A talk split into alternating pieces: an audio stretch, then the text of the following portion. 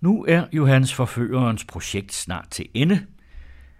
Han ved også at meget snart, vil han begynde at kede sig og trænge til nye udfordringer. Cordelia kan plukkes, nydes og kastes bort. Jesper Christensen læser sidste del af Søren Kierkegaards Forførerens dagbog. Hvor Cordelia beskæftiger mig. Og dog er tiden snart forbi. Min sjæl fordrer altid foryngelse. Jeg hører allerede ligesom fjernt hanen gale. Hun hører det måske også, men hun tror, det er morgenen, den forkynder. Hvorfor er dog en ung pige så smuk? Og hvorfor var det så kort? Jeg kunne blive ganske melankolsk ved den tanke. Og dog det vedkommer jo ikke mig. Nyd passer ikke.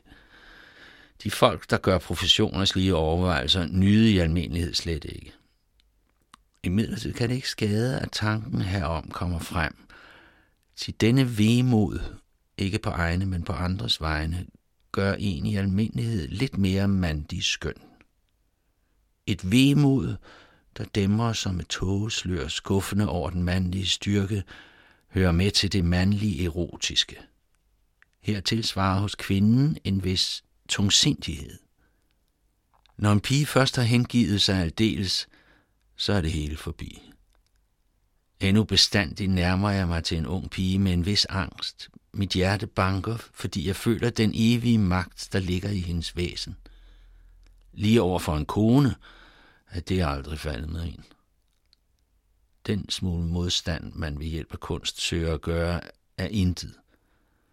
Det er som om man vil sige, at den gifte kones kappe skulle imponere mere end den unge piges ubedækkede hoved.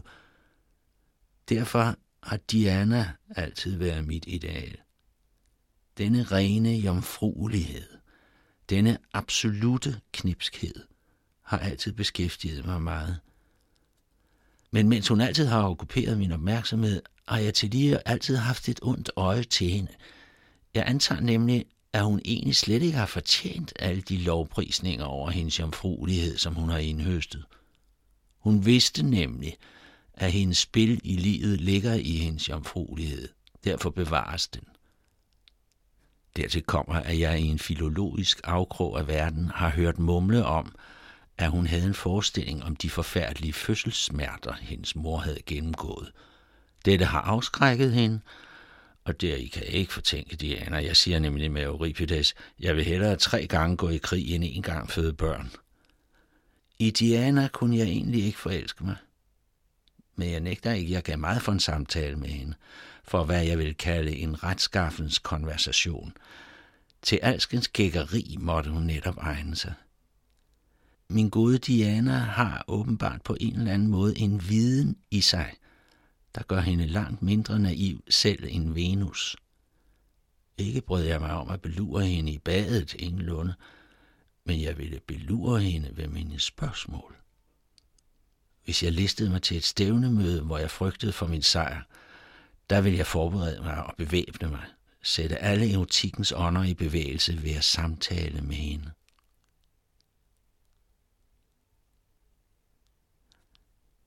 Det har ofte været genstand for min betragtning, hvilken situation, hvilket øjeblik, der vel måtte anses for det mest forføreriske.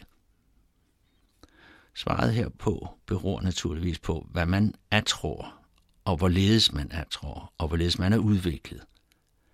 Jeg holder på bryllupsdagen, og især på et bestemt øjeblik.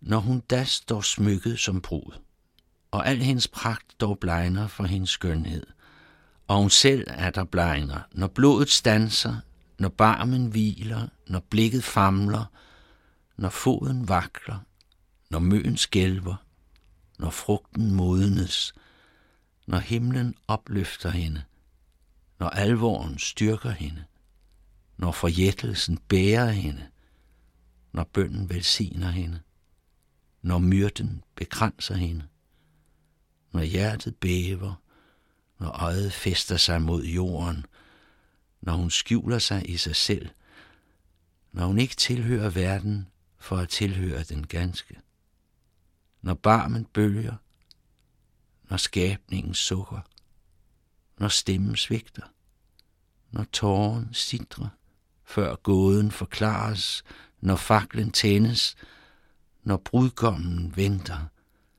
da er øjeblikket der. Snart er det for sille.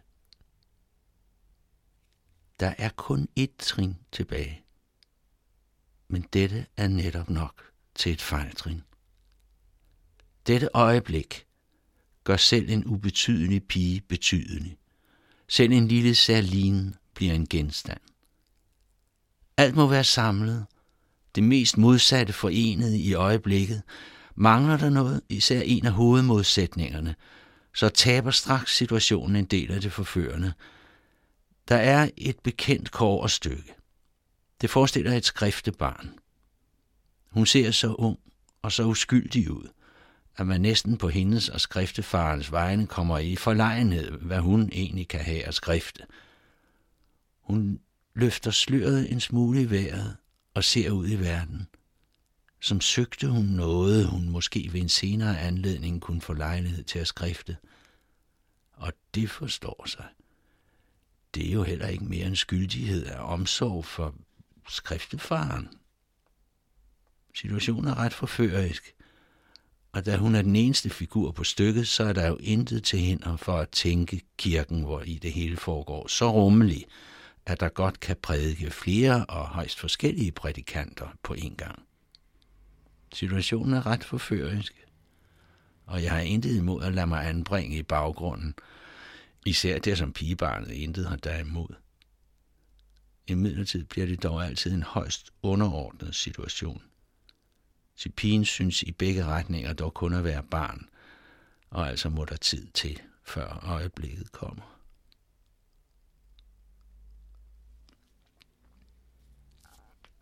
Har jeg nu i mit forhold til Cordelia bestandig været min pagt tro? Det vil sige min pagt med det æstetiske. Det er det, der gør mig stærk, at jeg bestandig har ideen på min side. Det er en hemmelighed, ligesom Samsons hår, som ingen dag lille skal fravriste mig. Slet og ret at bedrage en pige, det vil jeg vist ikke have udholdenhed til. Men det at ideen er med i bevægelse, at det er i dens tjeneste, jeg handler, til dens tjeneste, jeg helliger mig. Det giver mig strenghed mod mig selv, afholdenhed fra enhver forbuden nydelse. Er det interessante altid blevet bevaret? Ja, det tør jeg sige frit og åbent i denne hemmelige samtale. Forlovelsen selv var det interessante netop derved, at den ikke gav det, man i almindelighed forstår ved det interessante. Den bevarede det interessante netop derved, at den ydre tilsyneladelse var i modsigelse med det indre liv. Havde jeg været hemmelig forbunden med hende, så havde det kun været interessant i første potens. Dette er derimod det interessante i anden potens, og derfor for hende først det interessante. Forlovelsen brister, men derved er hun selv hæver den for at svinge sig op i en højere sfære. Således skal det være. Dette er nemlig den form af det interessante, der mest vil beskæftige hende. Den 16. september. Båndet bræst. Længselsfuld, stærk, dristig, guddommelig flyver hun som en fugl, der nu først får lov at udfolde sin vingestrækning. Flyv, fugl, flyv. I sandhed, hvis denne kongelige flugt var en fjernelse fra mig, det ville smerte mig uendeligt dybt.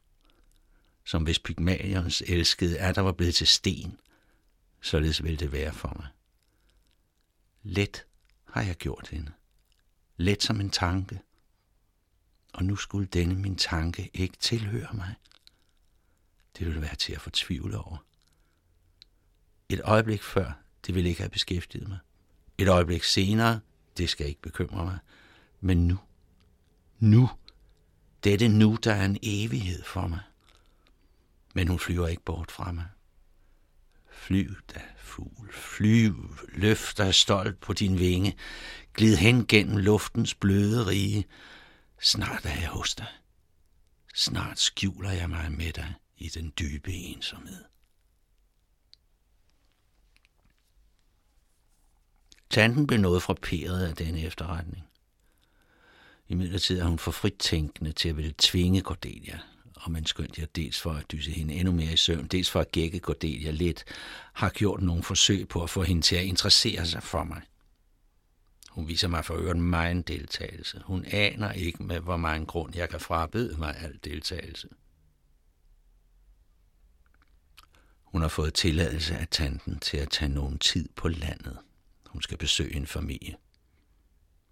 Det træffer sig meget heldigt, at hun ikke straks kan hengive sig til stemningens overvætteshed. Hun holdes da endnu nogen tid spændt ved alle hånde modstand udenfra. En svag kommunikation vedligeholder jeg med hende ved hjælp af breve. Således grønnes vort forhold er. Hun må nu på enhver måde gøre stærk. Især er det bedst at lade hende gøre et par sving i ekscentrisk foragt for mennesker og for det almindelige. Når da dagen til hendes afrejse kommer, der møder en pålidelig kal som kusk. Uden for porten slutter min højt betroede tjener sig til. Han følger med til bestemmelsestedet og forbliver hos hende til hendes opvartning og assistance i nødvendigt fald. Næsten mig selv kender jeg ingen, der er bedre skikket hertil end Johan. Selv har jeg indrettet alt derude så smagfuldt som muligt. Intet fattes, der på nogen måde kan tjene til at bedåre hendes sjæl og at berolige den i en yppig velværen.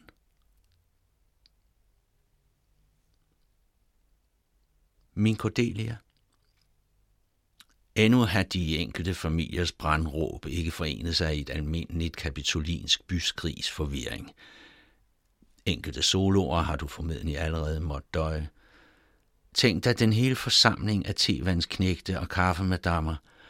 Tænk dig en dame at have forsædet, der danner et værdigt sidestykke til hin udødelige præsident Lars hos Claudius, og du har et billede af og en forestilling om, og en målestok for, hvad du har tabt og hos hvem gode menneskers omdømme. Hermed fører det berømte kår, der forestiller præsident Lars. Særskilt har jeg ikke kunne få det at købe. Jeg har derfor købt hele Claudius, revet det ud og kastet det øvrige bort. Til hvorledes skulle jeg våge at besvære dig med en gave, som ingen betydning har for dig i dette øjeblik? Hvorledes skulle jeg ikke opbyde alt for at tilvejebringe, hvad der blot et øjeblik kunne være der behageligt? Hvorledes skulle jeg tillade, at der blandede sig mere ind i en situation, end hvad der tilhører den? En sådan vidløftighed har naturen, og det i livets endelige forhold trælbundne menneske. Men du, min Cordelia, du vil i din frihed have den. Din Johannes.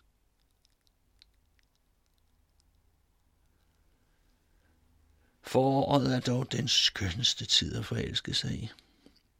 Eftersommeren den skønneste at være ved sit ønskes mål. Der ligger i eftersommeren en vemod, som ganske svarer til den bevægelse, hvor med tanken om et ønskes opfyldelse gennemstrømmer en. I dag har jeg selv været ude på det landsted, hvor om nogle dage Cordelia vil finde en omgivelse, der harmonerer med hendes sjæl. Selv ønsker jeg ikke at deltage i hendes overraskelse og glæde derover. Slige erotiske pointer vil blot svække hendes sjæl. Når hun derimod er ene dermed, der vil hun hendrømme deri. Overalt vil hun se hentydninger, vink, en fortryllet verden. Men alt dette vil tabe sin betydning, hvis jeg stod ved hendes side. Det vil bringe hende til at glemme, at for os at det tidsmoment, hvor noget sådant nyt i fællesskab havde betydning, tilbagelagt. Denne omgivelse må ikke narkotisk hele hendes sjæl, men bestandigt lade den stige op deraf, i det hun overser det som en leg, der intet har betydet i sammenligning med, hvad der skal komme. Selv agter jeg i disse dage, som endnu er tilbage, at besøge dette sted oftere, for at holde mig i stemning. min Cordelia. Nu kalder jeg dig i sandhed min. Intet udvortes tegn erindrer mig om min besiddelse. Snart kalder jeg dig i sandhed min. Og når jeg der holder dig fast omsluttet i mine arme, når du indfletter mig i dit favntag, der behøver vi ingen ring til at minde os om, at vi tilhører hinanden. Til er ikke denne omfavnelse en ring, der er mere end en betegnelse. Og jo fastere denne ring slutter sig om os, jo uadskilleligere den knytter os sammen, desto større frihed. Til din frihed består i at være min, som min i at være din. Din Johannes.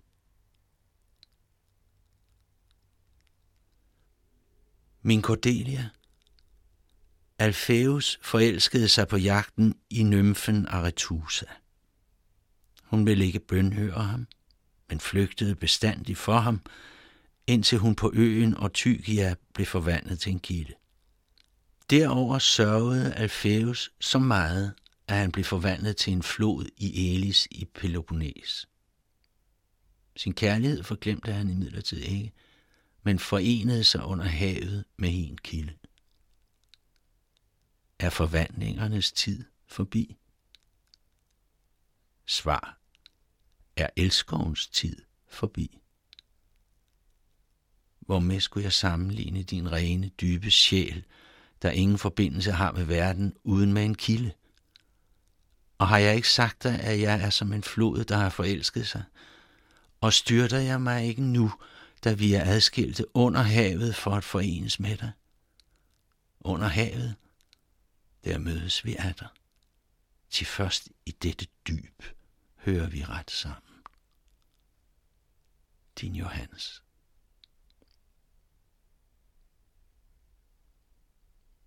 Cordelia, snart, snart er du min. Når da solen lukker sit spejdende øje, når historien er forbi og myterne begynde, der kaster jeg ikke blot min kappe om mig, men jeg kaster natten som en kappe over mig, og iler til dig, og lytter for at finde dig, ikke efter fodtrin, men efter hjertebanken. Din Johannes.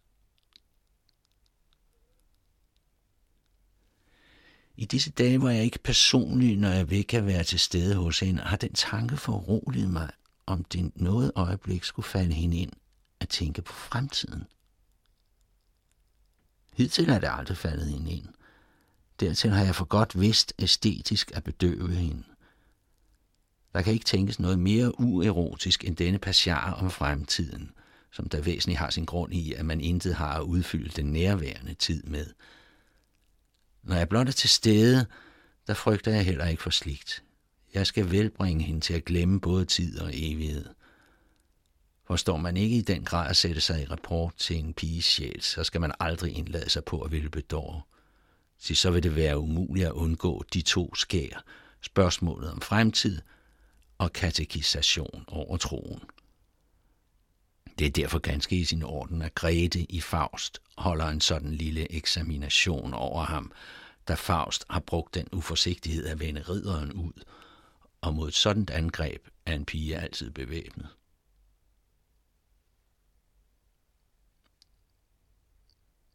Nu tror jeg, alt er bragt i orden til hendes modtagelse. Hun skal ikke mangle lejlighed til at beundre min hukommelse, eller rettere, hun skal ikke få tid til at beundre den. Intet er glemt, der kunne have nogen betydning for en. Og derimod er der intet anbragt, der slet og ret kunne erindre om mig, mens jeg dog overalt er usynlig til stede. Virkningen vil imidlertid for en stor del afhænge af, hvorledes hun kommer til at se det første gang. I den henseende har min tjener modtaget de nøjagtigste instrukser, og han er på sin vis en fuldendt virtuos. Han ved, tilfældigt og skødesløst at henkaste en bemærkning, når han forordrer dig dertil. Han ved at være uvidende. Kort, han er mig ubetalelig. Beliggenheden er, som hun kunne ønske sig den. Sidder man midt inde i værelset, så ser man til begge sider bort over enhver forgrund. Man har til begge sider den uendelige horisont. Man er ene i luftens hvide hav.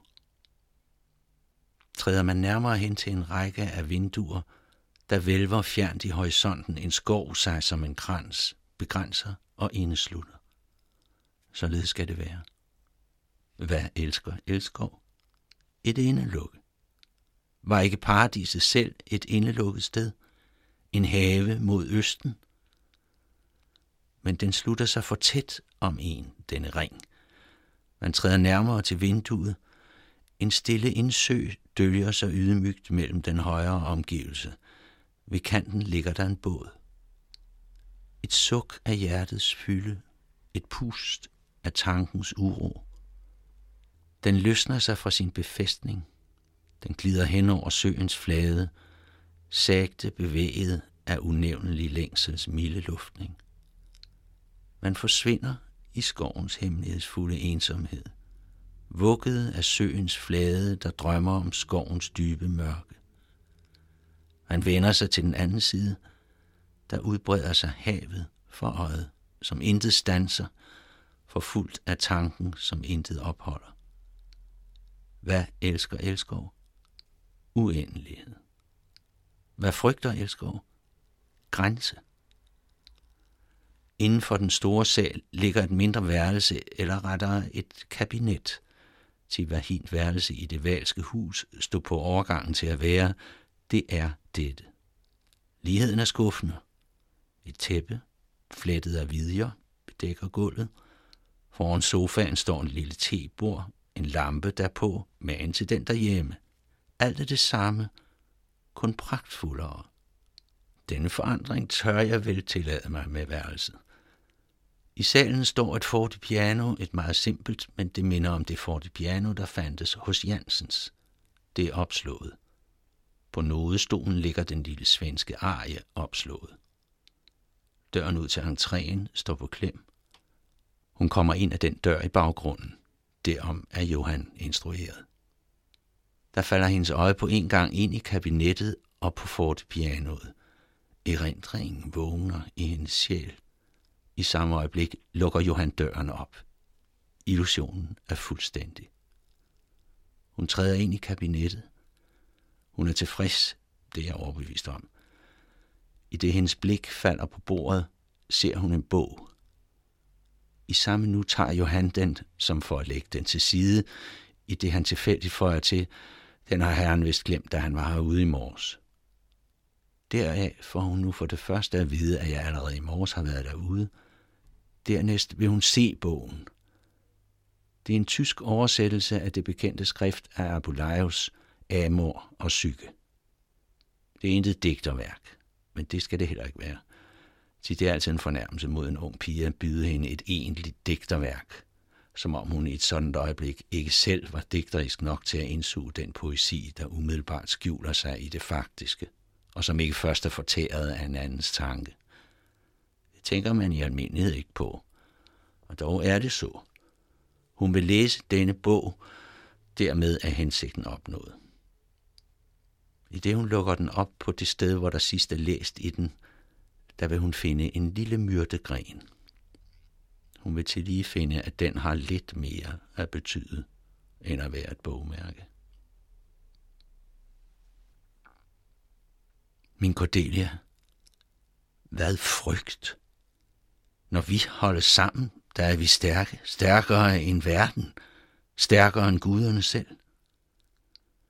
Du ved, der levede engang en slægt på jorden, der vel var mennesker, men som hver var sig selv nok, ikke kendte elskovens inderlige forening. Dog var de mægtige, så mægtige, at de ville storme himlen. Jupiter frygtede dem og delte dem således, at af en blev to, en mand og en kvinde. Hænder det nu stundom, at hvad der engang har været forenet, igen sammenføjes i kærlighed. Der er en sådan forening stærkere end Jupiter.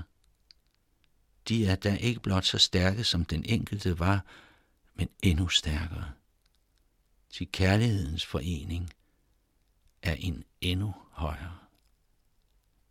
Din Johannes.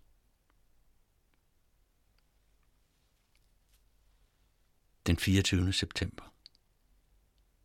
Natten er stille. Klokken er tre kvarter til tolv. Jægeren ved porten blæser sin velsignelse ud over landet. Det genlyder fra blegdammen. Han træder inden for porten. Han blæser af dig, det genlyder endnu fjernere fra. Alt sover i fred, kun ikke elskoven. Så rejser eder da elskovens hemmelige magter, samler eder i dette bryst. Natten er tavs. En ensom fugl afbryder denne tavshed med sit skrig og sit vingeslag, i det den stryger langs den dukkede mark ned ad glasiens skråning. Også den iler vel til et stævnemøde af Kipi og Omen. Hvor er hele naturen så ominøs? Jeg tager varsel af fuglenes flugt, af deres skrig, af fiskenes overgivende slag mod vandets overflade, af deres forsvinden under dybet, af et fjernt hundeklam, af en vogns fjerne raslen, af fodtrin, der genlyder langt borte fra. Ikke ser jeg spøgelser i denne nattetime. Ikke ser jeg det, som har været, men det, som skal komme.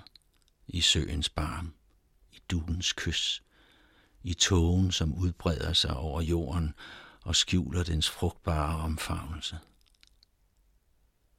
Alt er billedet. Jeg selv er en myte om mig selv. Til er det ikke ligesom en myte, at jeg iler til dette møde? Hvor jeg er, gør intet til sagen. Alt endeligt og timeligt er glemt. Kun det evige bliver tilbage. Elskovens magt, dens længsel, dens salighed. Hvor er min sjæl så stemt som en spændt bue, hvor ligger tankerne til rede som pile i mit kokker, ikke giftige og dog ret i stand til at blande sig med blodet.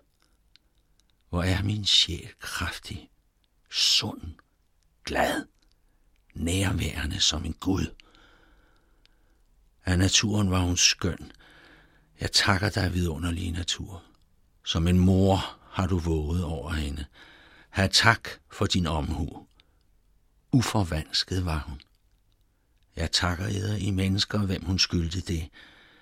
Hendes udvikling, det var mit værk. Snart nyder jeg min løn. Hvor meget har jeg ikke samlet i dette ene øjeblik, som nu forestår. Død og helvede, hvis jeg gik glip deraf. Endnu ser jeg ikke min vogn. Jeg hører et piskesmæld. Det er min kusk. Kør til på liv og død, om så hestene styrtede, kun ikke et sekund før vi er på stedet.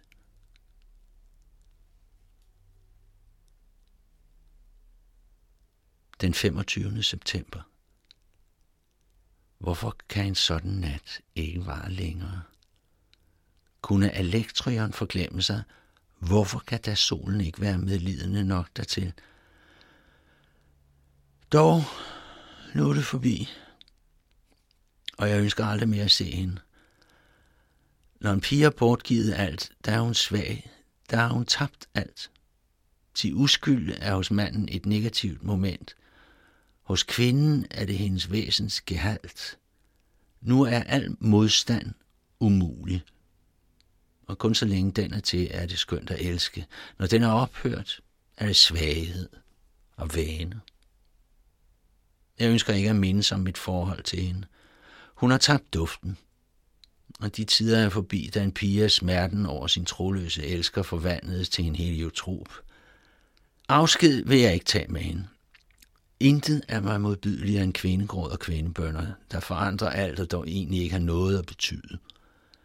Jeg har elsket hende, men fra nu af kan hun ikke mere beskæftige min sjæl.